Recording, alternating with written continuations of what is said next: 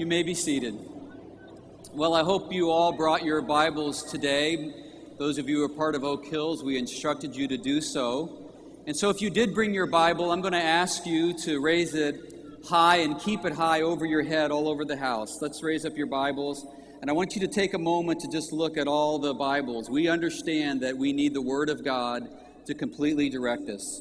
As we journey through the book of Acts, beginning today and over the next several months, we're going to begin each message with our Bibles held over our head and saying this prayer Dear Lord, thank you for your wonderful acts. What you did then will you do again. What you did through them will you do through us. In Jesus' name, amen. I want you to ask, I want to ask you now to open up your Bibles, if you brought one, to the book of Acts. And if you don't have one, I want you to look on a neighbor next to you and turn to chapter 1 as we begin this series, Bigger Than You. Acts chapter 1, verses 1 through 9.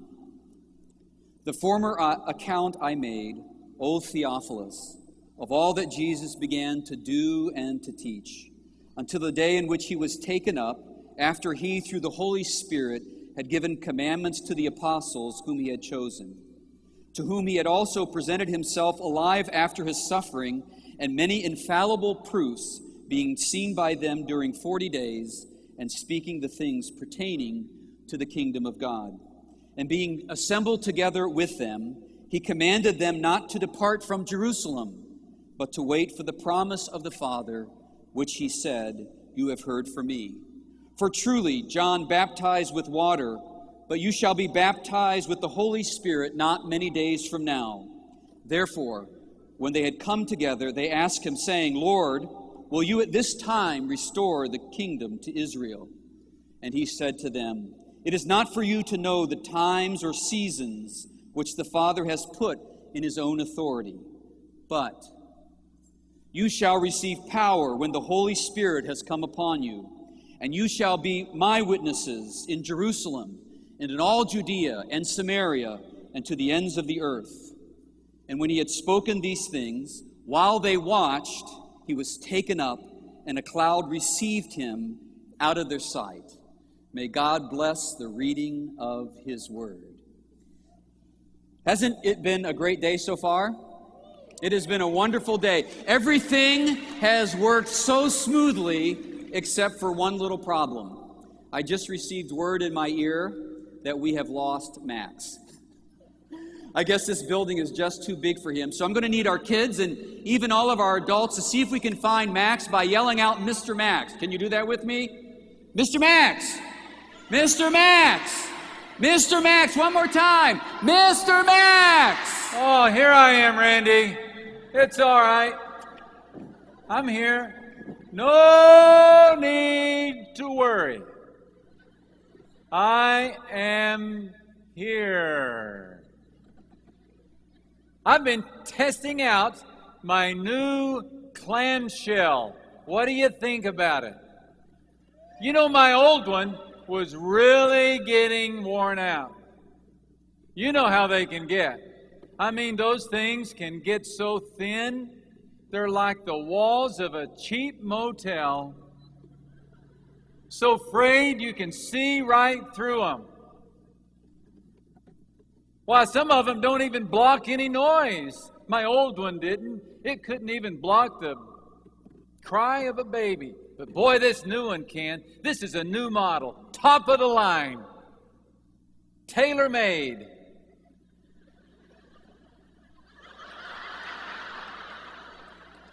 I can sleep in it. I can eat in it. I can walk in it. Why, I even have a flip down cup holder. I have a jack for my headphones. I put my headphones on and I listen to my favorite Michael W. Smith CD. And I tell you one thing I don't hear anything. This thing is awesome. All I do is just kind of hunker down and I close it as tight as I get, and it blocks out everything in the whole world. Let me tell you something this thing is better than body armor, thicker than an army tank, more insulated than any house. I consider this a bunker for my conscience. You know why? Because there's no poverty in here, no orphans in here, no homeless people in here. You see, all I have to do whenever I see poverty or orphans or homeless people, all I do is climb into my shell. Because my shell comes equipped with a sadness deflection shield. Racism, injustice, you're kidding me. Not while I'm in here. Racism and injustice just bounce off of this shell, kind of like rain off of a turtle's back. These shells are great. I don't know what I would do if I didn't have a shell I could climb into and just kind of get away from, you know, all the mess in the world. Let me tell you how this thing works. Just last week, I went down to the grocery store. Denalyn sent me there to pick up a few things for a party, you know, just sodas and chips and the like. And I was standing in line, minding my own business, when I noticed that the lady ahead of me, who had a whole covey of little kids, maybe three or four at her feet and one in her arm, I noticed that she was paying for her groceries with food stamps. Now, typically, I can stir up a smirk and pigeonhole these people as fast as you can say burden on society. But those little girls kind of got to me. What with their strawberry sweetness and ribbons in their hair and flip flops. About that time, I noticed that the cashier was giving the food stamps back to the mother. Apparently, there wasn't enough food stamps to cover the food. And I had this thought. I had this thought. I thought to myself, well, I could help her. You see, little did I realize what was happening. Somebody had released some kindness vapor into the grocery store, and some had gotten into my system. And my body began to react. I felt a lump in my throat. My eyes began to water. I sensed a sensation in my chest that's called gelatinous cardiacinus, or better known as soft heart. And then the involuntary reflexes kicked in. My left hand went up in the air as if to signal I could help. My right hand went, believe it or not, into my pocket to get some money. That's when I came to my senses. That's when I realized compassion attack, compassion attack. Boy, was I glad I had my shell. I immediately went over to my shell, and as I stepped in, I looked around and I saw that most of the other people in the grocery store had already taken cover. And I took cover as well. I don't know what I would do without my shell. You know, when I'm watching television and I see reports of refugees in Darfur, I just climb into my shell and it doesn't bother me. When I'm driving through San Antonio and I see the homeless standing on street corners holding cardboard signs, cardboard uh, pieces of paper, then all I do just get into my shell before it bugs me. When our missionaries talk to us about people all over the world who don't know anything about Jesus or forgiveness or heaven or hope, I quickly get into my shell. Why, just last week, somebody told me that there are whole regions of the world that don't even have good, clean drinking water. Boy, was I glad I had my shell nearby. Otherwise, I might have done something drastic. I might have volunteered to dig a well, or I might have even written a check. I don't know if you have a shell or not, but my hunch is that you do. Most of us do. Most of us have found some way to insulate ourselves against the hurt of the hurting, haven't we? I mean, what can we do anyway? What can we do about the famine in Sudan or the plight of the unemployed or the immigrant family that has more kids than beds? Best just to climb into the shell and close up. Isn't that the best response? Boy, you'd have trouble convincing Jesus Christ of that strategy. Remember how the Bible presented Jesus to the world? The Word became flesh and blood and moved in to the neighborhood. You see, Jesus was all about moving in, not about climbing up. He moved into Mary's belly and Joseph's family. He showed up at weddings and funerals and river baptism services and festivals. He got close enough to lepers to touch them and foreigners to love them. And he spent so much time with questionable characters that people called him a lush, a friend of the riffraff. Jesus got into things. He got into mangers and storms and fishing boats and synagogues and crowded streets and cemeteries. Racism couldn't keep him from the Samaritan woman. Demons couldn't keep him from the demoniac. His Facebook page included the likes of Zacchaeus, the Ponzi Meister, and Matthew, the IRS agent. And then there was that floozy that he met at Simon's house. Jesus spent 33 years walking amidst the mess of this world. And just before he left, he invited us to follow suit. The passage that Randy just read includes this verse that's going to be our theme for the next few months Acts chapter 1 and verse 8. You shall receive power when the Holy Spirit come, has come upon you and you shall be witnesses to me in Jerusalem and in all of Judea and Samaria and to the ends of the earth. Jesus issued this challenge just moments before returning to heaven. And he issued this challenge to regular folk like you and like me. Before Jesus came along, these people were loading trucks and, and coaching soccer and selling Slurpees at the convenience store.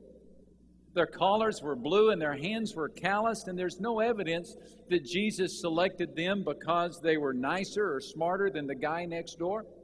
What they had in common was this when Jesus said, Follow me, they said, I will. And now, just moments before his return to heaven, our master looked at them and he said, Follow me one more time. This time, follow me into Jerusalem. And then out of Jerusalem into your Judea and your Samaria. That's the surrounding areas of Jerusalem. And then from your Samaria and your Judea into the uttermost parts of the earth. The uttermost parts of the earth. For all we know, these fellows had never traveled more than a week or so from their hometown. And Jesus is saying to them, You're going to go to the ends of the earth. Jesus, in essence, is saying to them, I'm up to something really big. Bigger than you. Bigger than your fishing boats and bar mitzvahs and tax offices and city walls. Bigger than your national boundaries and ethnic pride. I'm up to something big, and I want you to be a part of it. And although Scripture makes no reference to any facial expression, I've just got to think that there must have been a twinkle in Jesus' eye when he offered them this invitation. Would you like to be a part of the adventure? And all of the disciples said yes. Wouldn't it be great if all of the disciples today said yes?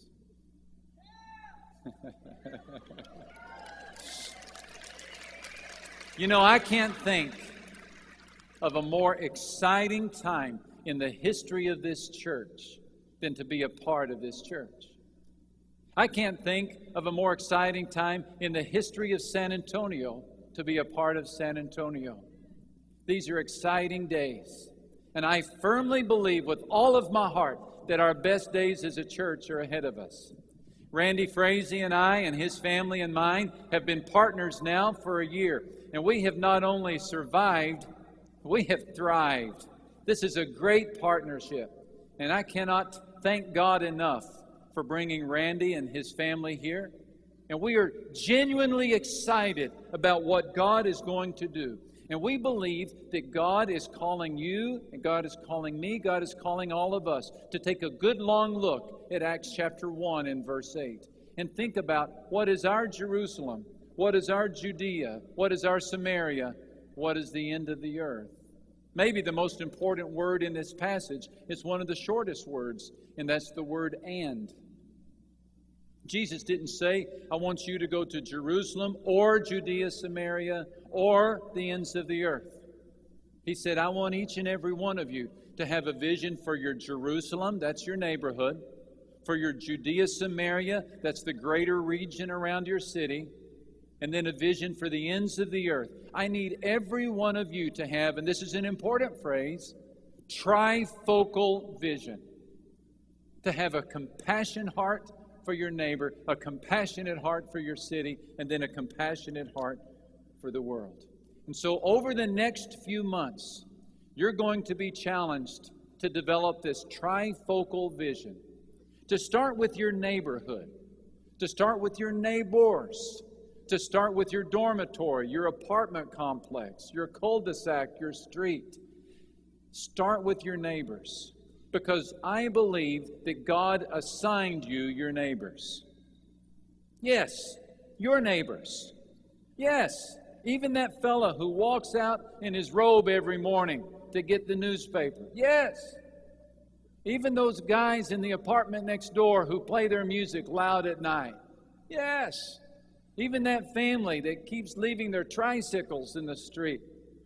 God has assigned you your neighbors. The Bible says that He has made from one blood every nation of men to dwell on all the face of the earth and has appointed their pre appointed times. And look at this the boundaries of their dwellings.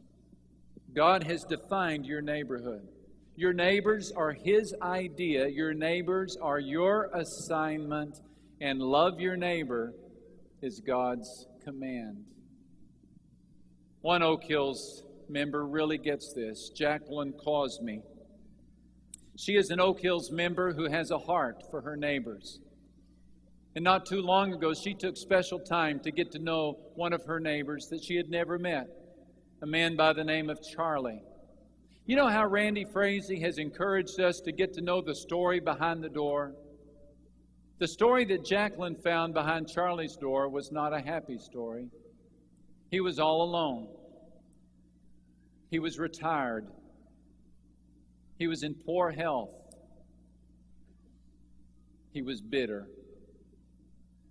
But she began to befriend him, to visit him, just to call on him every so often to make sure he was doing okay. One day she called on her neighbor Charlie, and he was so sick he hadn't eaten in a while. And he said, Would there be any way that you could bring me a bowl of soup? And she said, Of course. And, and she went back to her house immediately and prepared a bowl of soup and, and brought it to Charlie. She gave him soup, she gave him kindness, and as he was eating the soup, she felt this urge in her heart from the Holy Spirit to tell Charlie about Jesus Christ. And so she described the death, burial, and resurrection of Jesus Christ to Charlie and said, Charlie, if you don't know about heaven, you can make a decision today to accept Jesus as your Savior. And he did, which is very good. Because the next day, when Jacqueline returned to visit Charlie, there was no answer at the door. He was dead. Jesus had called Charlie home. And I can't help but wonder if the first thing that Charlie said when he got home was, Jesus, thank you for my neighbor. Thank you for my neighbor who loved me enough to love me into heaven.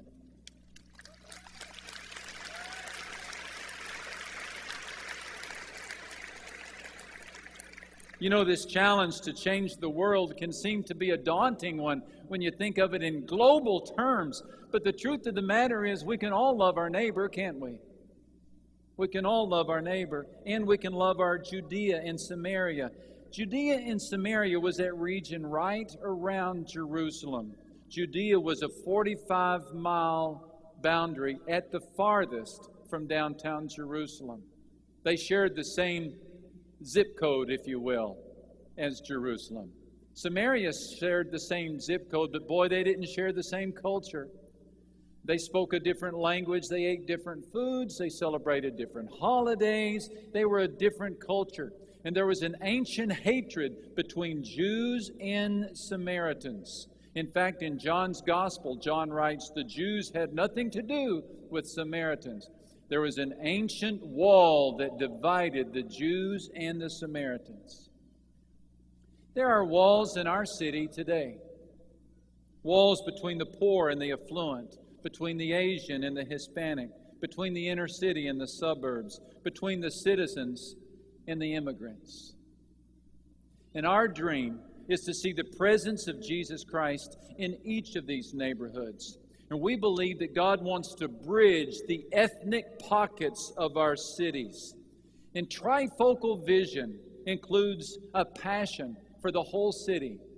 It includes one day mission trips across town trips of service and kindness. You don't have to have a passport, you don't have to go through customs. You just step from one side of the city to the next, from one side of the tracks to the next. You can do this. You can distribute food at the Christian Hope Resource Center. You can volunteer at the Haven for Hope. You can reach out into an Alzheimer's unit and hold the hand of someone who's lonely. You can step into the prison and get to know the name and story of someone who needs encouragement. You can do this. Jesus loves people who love their cities. And he loves people who love the ends of the earth.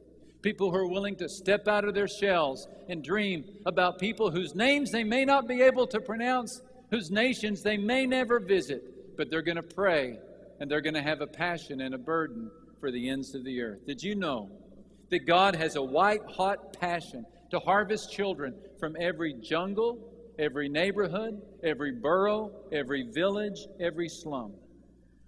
All the earth shall be filled with the glory of God, the Bible says two times. God brought his people into Canaan so that all the people of the earth may know that the hand of the Lord is mighty. Sing to the Lord, all the earth, and declare his glory where? Among the nations, his marvelous works among all the peoples. God spoke to us through Isaiah and said, I will give you as a light to the nations, that my salvation may reach the end of the earth. And Jesus made our assignment clear go and make disciples of all nations. His vision for the earth includes this moment at the end of history in which he has people for God from every tribe, language, people, and nation. Trifocal vision. This is what God calls each one of us to have. And as we study the book of Acts over the next few months, let's ask God to give it. Let's ask God to do with us what he did with them in the city of Jerusalem. By the way, this final point there is no plan B. There is no plan B. Believe me, I've looked for it. I've looked in Acts chapter 1 for that fine print, for those footnotes, for those exception clauses. I've looked for that plan B that reads something like this And you shall be my disciples, you shall be my witnesses. But if you mess up, I've got a whole battalion of angels I can send down to do the job. It's not in there. There is no plan B. It's you, it's me, and it's the Spirit of Jesus Christ. And apparently, in God's estimation, that's enough. That's enough. Let's ask Him to do it again, shall we? I'd like to invite you to hold your Bible up in the air one more time. And let's repeat the prayer. Let's say it out loud that we're going to say every time we begin this study in the book of Acts. Thank you, God, Say it out loud with me. Thank you, God, for your wonderful acts. What you did then, would you please do again? What you did through them, please do through us. In Jesus' name, amen. God bless you.